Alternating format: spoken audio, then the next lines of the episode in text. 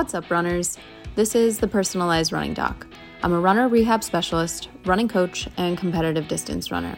And throughout the early years of my running career, I was plagued with repetitive injuries and told by many a professional that it was my body's own fault, that my body wasn't built for running, so either I could quit or just live with the pain.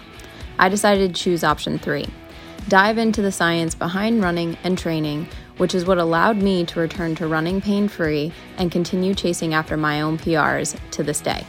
And now I'm going to tell you all that I have learned along the way and how I coach my own athletes to do the same. This is the Up and Running Podcast.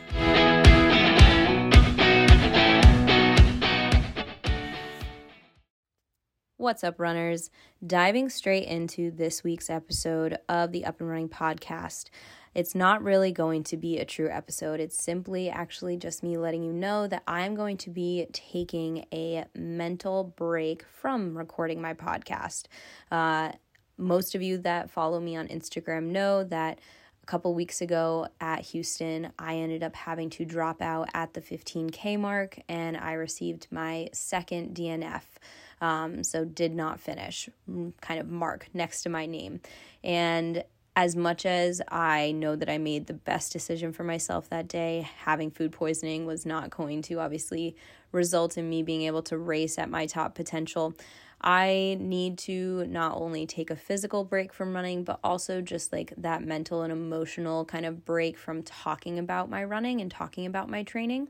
And so, over the next couple of weeks, I'm going to be going on vacation and just focusing on working with my clients and letting my brain kind of catch up to all that has happened in the last six months regarding my training and my life. Uh, and as I do this, I want to kind of give myself the space to do that.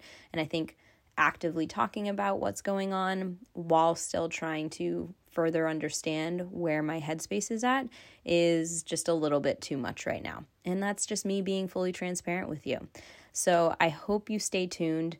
The next episode, where I will talk about my DNF um, story at Houston, will drop on February 20th. So stay tuned for that episode. And over the next couple of weeks, I really hope you guys have a great winter running season. Um, if you're not training and you're not focusing on running right now and you're kind of like in the same boat as me, just enjoy movement. Enjoy being able to have the flexibility of your schedule, maybe do a little bit more strength training. But either way, just keep on going.